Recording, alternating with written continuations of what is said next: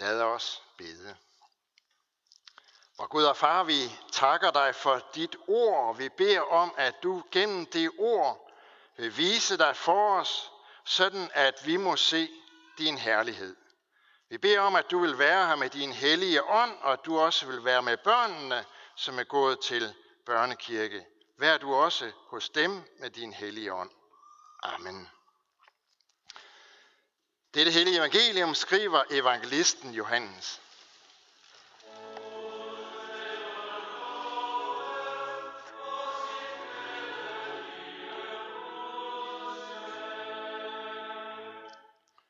Jesus svarede, timen er kommet, da menneskesønnen skal herliggøres. Sandelig, sandelig siger jeg, hvis vedkornet ikke falder i jorden og dør, bliver der kun det ene korn. Men hvis det dør, bærer det mange folk. Den, der elsker sit liv, mister det, og den, der hader sit liv i denne verden, skal bevare det til evigt liv. Den, der tjener mig, skal følge mig, og hvor jeg er, der skal også min tjener være. Den, der tjener mig, ham skal faderen ære. Nu er min sjæl i oprør, og hvad skal jeg sige? Fader, frels mig fra denne time. Nej, det er derfor, jeg er nået til denne time. Fader, herliggør dit navn. Der lød der en røst fra himlen. Jeg har herliggjort det, og jeg vil atter herliggøre det. Folkeskaren, som stod der og hørte det, sagde, at det var torden. Andre sagde, en engel talte til ham. Jesus sagde til dem, den røst lød ikke for min skyld, men for jeres skyld. Nu fældes der dom over denne verden. Nu skal denne verdens fyrste jages ud. Og når jeg er blevet ophøjet fra jorden, vil jeg drage alle til mig. Det sagde han og betegnede dermed, hvordan han skulle dø. Amen. Vi kender nok alle sammen eventyret, som H.C. Andersen fortæller os om kejserens nye klæder. Kejseren, som skal have nyt tøj, og som skal have det sygt ved de fine skræddere, der er kommet til byen. Han øh, må betale godt for det, og derfor er der heller ikke noget at sige til, at forventninger de er skruet godt op hos ham selv og hos hans ansatte. Og når han nu har måttet betale så meget for det, så har han også ladet folket vide, at han skulle have nyt tøj, og så de er også i forventning. Alle venter, og de venter noget stort og noget fint og noget flot. Og så kommer dagen, hvor, øh, hvor øh, kejseren han viser sig i sit nye tøj, og ja, det ender som bekendt med, at der er en lille dreng, som siger sandheden. Han har jo ingenting på. Han er blevet snydt, og så er alle deres forventninger med et fald til jorden. Det, som vi har hørt fra evangeliet i dag, det, øh, ja, det kan som næsten minde om det her. I dag afslutter vi Hellig Tre Kongers tiden. Sidste søndag efter Hellig Tre Konger kalder vi, som nævnt, dagen. Og øh, det, som teksterne har handlet om helt fra nytår og så indtil nu, igennem hele Hellig Tre Kongers tiden, det er, hvordan Jesus han åbenbarer sin herlighed skridt for skridt for disciplene, for folkene. Hvordan han viser sin herlighed for dem, viser dem, hvem han er. Mere og mere har han vist dem af sin herlighed. Og man kan sige det sådan, at som kirkegængere, jamen så har vi sådan været lidt med på sidelinjen, været med på en lytter. Derfor fordi han har vist dem mere og mere af sin herlighed, så var der en flok disciple og en masse folk, som havde forventninger til Jesus. Store forventninger. Der var næsten ingen grænser for deres forventninger, og hvad de troede, at det her det kunne ende med. De havde jo set hans under. Set, hvordan han kom vandrende på søen, som vi hørte om det sidste søndag. Set, hvordan han gjorde vand til vin ved brylluppet i Kana. De havde set, hvordan han havde vist, hvem han var. Og så hører vi i dag, på den sidste søndag efter Hellig Tre Konger, hvordan Jesus han kommer med den ultimative åbenbaring af hans herlighed. Det er nemlig det, vi får i dag. Nu skal de, og nu skal vi virkelig se hans herlighed. Og se, hvad det er, den består i. Og så fortæller Jesus, hvordan han ligesom vedekornet må dø, for at det kan blive til liv. Det er ikke så sært, at der var nogle disciple, som nogle mennesker, som var blevet skuffet der. For det var noget helt andet, de forventede. Det er næsten ligesom i eventyret. Men der er alligevel forskel. Der er faktisk en afgørende forskel. Der er nemlig den afgørende forskel mellem eventyret og evangeliet, at i eventyret, der blev de skuffet, fordi det hele var bluff. De blev simpelthen snydt. I evangeliet derimod, der blev de skuffede, fordi de forventede noget forkert, noget andet. De forstod ikke, hvad det var, der var Jesus største herlighed. Og de forstod slet ikke, hvordan hans herlighed, hvordan det kunne være hans herlighed, at han skulle lide og dø. Det skal vi vende tilbage til om lidt, men lad os lige begynde ved begyndelsen. Dagens tekst, den begynder altså med ordene, Jesus svarede disciplene. Jesus svarede disciplen. Og man fristes jo til at, at, at, at, at sige undskyld, men hvad var egentlig spørgsmålet?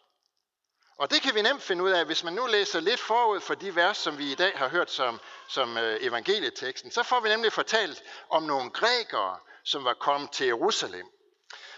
De var sikkert kommet i anledning af påsken, og de havde hørt om Jesus. Og det kunne de næsten heller ikke undgå med al den snak, der var rundt omkring i byen. Alle steder blev der talt om ham her, som var kommet op fra Nazareth, og hvad han havde gjort osv. Og, og nu var det jo det, at her nogle få dage forinden, der var han da han satte sig op på et æsel og var reddet på æselryg ind i byen, og han havde ladet sig hylde med palmegrene og hurraråb, hosianaråber og alt muligt. Nu ville de her grækere egentlig godt lige have undersøgt, hvad han var for en. Hvad han var for en starut, ham der Jesus. Som de har hørt så meget om.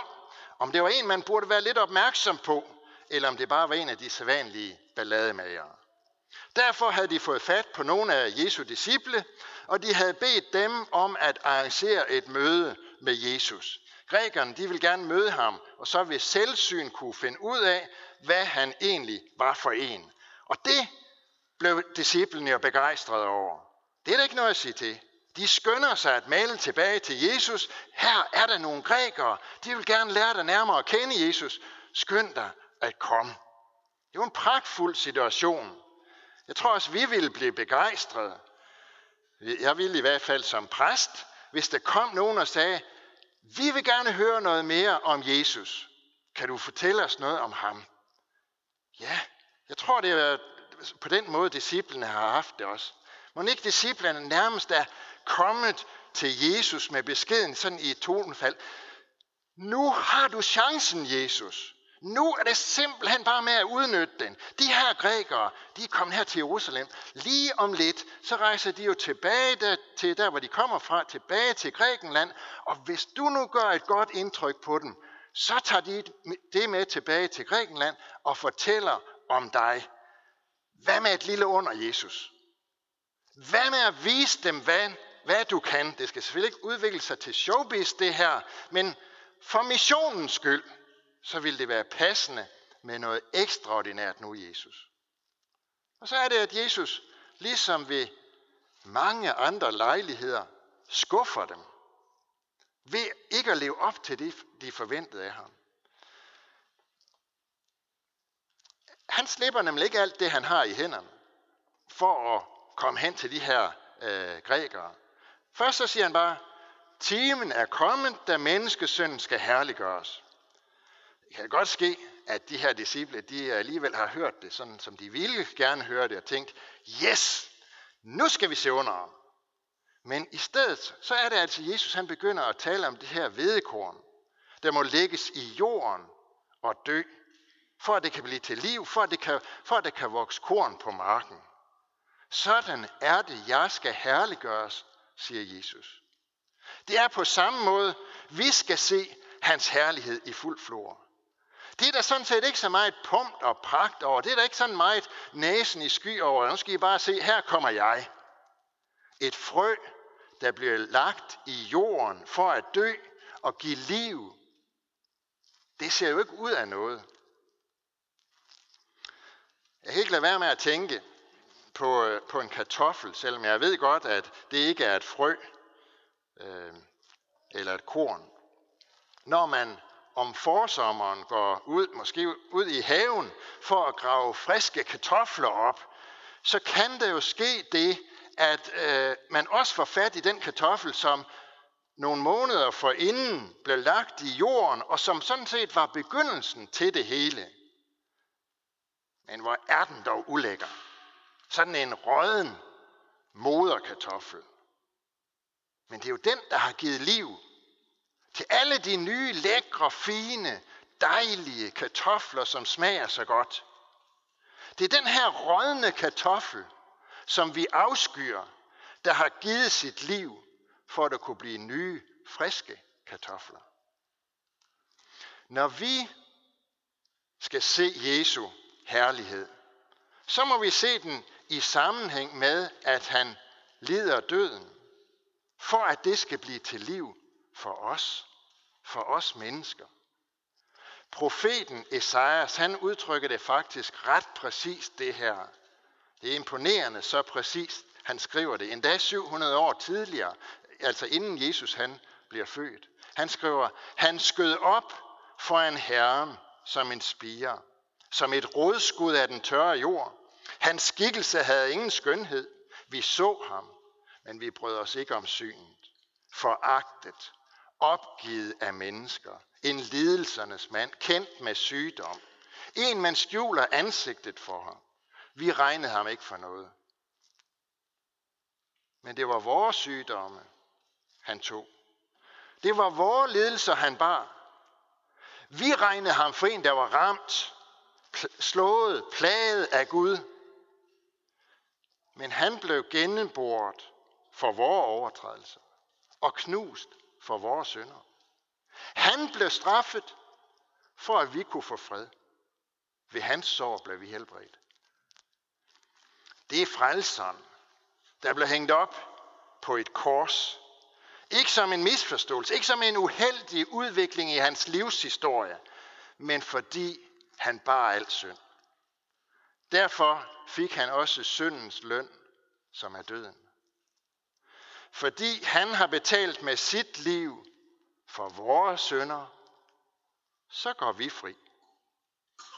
Hvis hvedekorn ikke falder i jorden og dør, bliver det kun det ene korn. Men hvis det dør, så bærer det mange folk, siger Jesus. Det har aldrig været Guds tanke, at han skulle være far til et ene barn. Jesus skulle ikke være Guds eneste barn.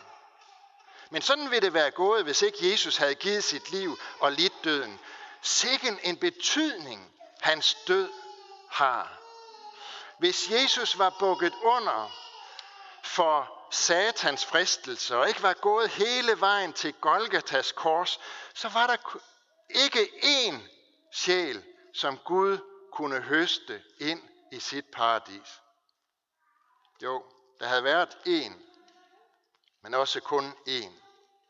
Så ville der kun have været dette ene korn, Jesus selv.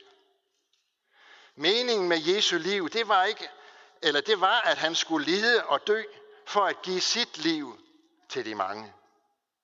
Da han hang på korset, så var det Gud selv, der ophøjede ham.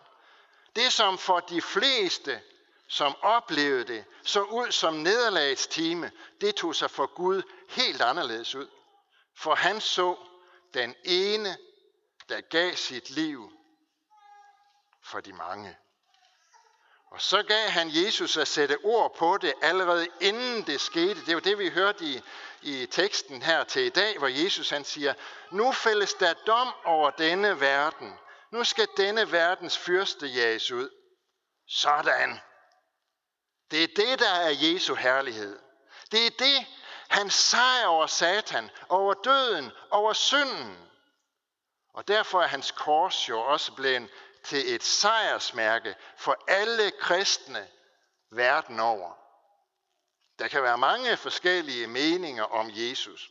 Vi kan også som kristne mennesker se forskelligt på ham og på hans liv, og vi kan lægge vægten forskellige steder i kristendommen. Men vi kan ikke gå udenom, at det, som gør Jesus til noget særligt, det, som gør, at vi tror på ham, det, som gør, at vi døber de små børn, ligesom Kasper og Frederik i dag er blevet døbt i hans navn.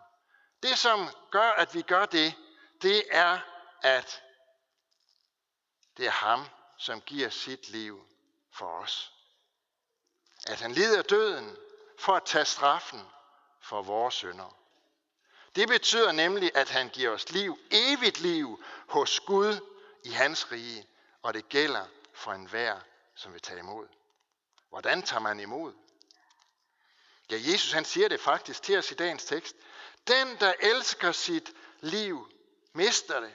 Og den, der hader sit liv i denne verden, skal bevare det til evigt liv.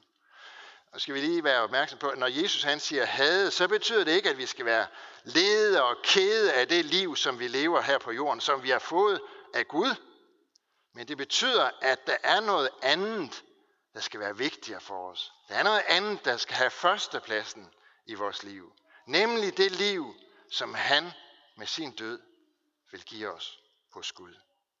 Den, som bliver så optaget af sit liv her på jorden, at der ikke er tid til at se Jesu herlighed, skal miste sit liv. Men den, som ser, hvordan han, det ene korn, giver sit liv for at frelse syndere, skal bevare det til evigt liv. Det er Jesu fantastiske løfte til os. Amen. Lad os bede. Vi lover og priser og takker dig, for Gud, Far, Søn og Helligånd. Du som var, er og bliver en sand træen i Gud, højlovet fra første begyndelse nu og i al evighed. Vi takker dig for dit ord til os, for din kirke på jorden. Vi beder for din menighed her ved Herning Kirke. Lad ordet bære frugt og bevare os i troen på dig og forny os i håbet om dit komme. Vi beder for alle, der har et ansvar inden for vores kirke, for menighedsråd, provst og biskop. Led dem og os alle, så vi handler i troskab mod dit ord og vores kirkes bekendelse. Vi beder og kalder den, du der tro tjener og forkynder af dit ord. Og vi beder for alle, der går med dit ord, både her hjemme og i det fremmede. Styrk du dem, hold din hånd over dem, og lad deres gerning bære frugt. Vi beder for børnene, som døbes, at de må blive oplært i den kristne tro. I dag beder vi for Konrad og Frederik, at de må vokse i tro på dig. Vi beder for konfirmanderne, at de må få lov at se dig, så de aldrig glemmer det. Kald vores børn og unge ind på troens vej. Beskærm dem mod alle ødelæggende kræfter. Vi beder for alt sandt folkeligt og kirkeligt arbejde. Vi beder for det kirkelige børnearbejde. Udrust du lederne, velsign du det. Vi beder for vores hjem, vores kære. Velsign både ægte folk og enlige til at leve efter din vilje og gode ordning. Vi beder for alle, der er sat til at styre vort land, for vores dronning og hele hendes hus, for regering og folketing, for alle, der er betroet et ansvar i stat, region og kommune. Led dem, så de forvalter deres ansvar ret. Hvad er hos de danske soldater, som er udsendt, og alle, som gør tjeneste for fred og retfærdighed i verden. Hjælp dem og styrk dem i deres gerning, og vær nær hos deres kære, som må bære bekymringsbyrde. Og vi takker dig for livet, og vi beder dig, lær os at værne om det, fra de ufødte børn til de gamle og døende. Hvad er hos dem, der har mistet en af deres kære, og vi takker for alt, hvad du har givet os gennem de mennesker, som vi selv har mistet. Vi beder også om, at du vil være nær hos alle, som er ensomme, hvad med de syge, de som er i fængsel, de som ikke har noget sted at være. Lær os at kende vort ansvar for dem, der leder nød. Alle disse bønder overgiver til dig, Herre, og så takker vi dig, fordi vi ved, at du allerede har hørt vores bøn. Amen.